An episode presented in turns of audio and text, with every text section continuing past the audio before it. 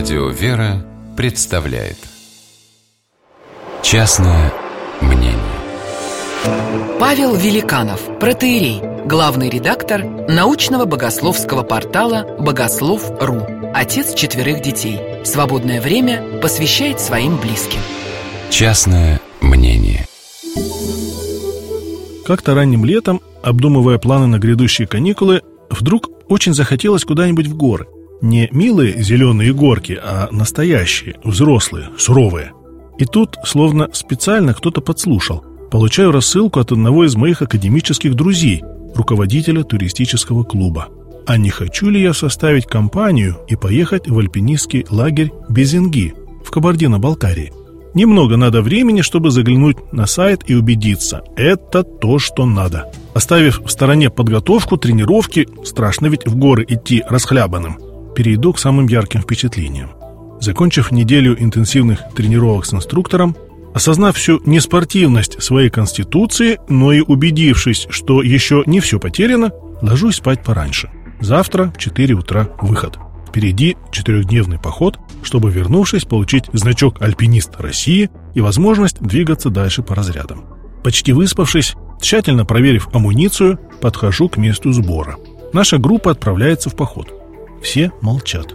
Не только от предвкушения неизвестного, но и от не вполне осознанного понимания, что здесь, в горах, все по-взрослому. Совсем по-настоящему.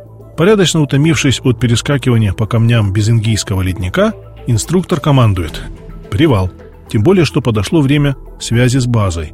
Мобильные уже не работают, единственная связь по рации с лагерем. В это время все группы, находящиеся в горах, докладывают о том, что у них происходит, все ли в порядке. Связь достаточно громкая. Мы слышим, как опрашивает диспетчер каждую группу. И тут среди четких, по-армейски выверенных фраз, откуда-то из шума динамиков мы разбираем странные слова. Одного потеряли. И чего, подумал я. Не маленький же ребенок, все взрослые люди, найдется. Неуместность мысли становится очевидной, когда вижу, как на глазах мрачнеет лицо инструктора. Конец связи. Инструктор молчит.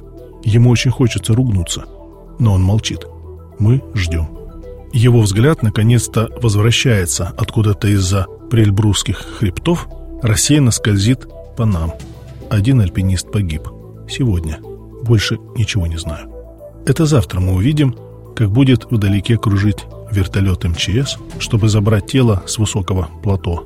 Это оставшиеся в лагере сбежавшись на шум опускающейся с неба машины, увидят, как бережно вынимают из кабины большой глухой черный пакет. Еще через один день инструктор во время нашей скудной трапезы уже после восхождения случайно обмолвится. Да, новички обычно не гибнут, потому что знают, что глупы, и нет в них самонадеянности профессионалов. А уже вернувшись в лагерь, мы узнаем, что причиной гибели стало грубейшее нарушение техники безопасности, чтобы сэкономить несколько секунд и взять новый показатель. И мы навсегда запомним. Горы самонадеянных не любят. Частное мнение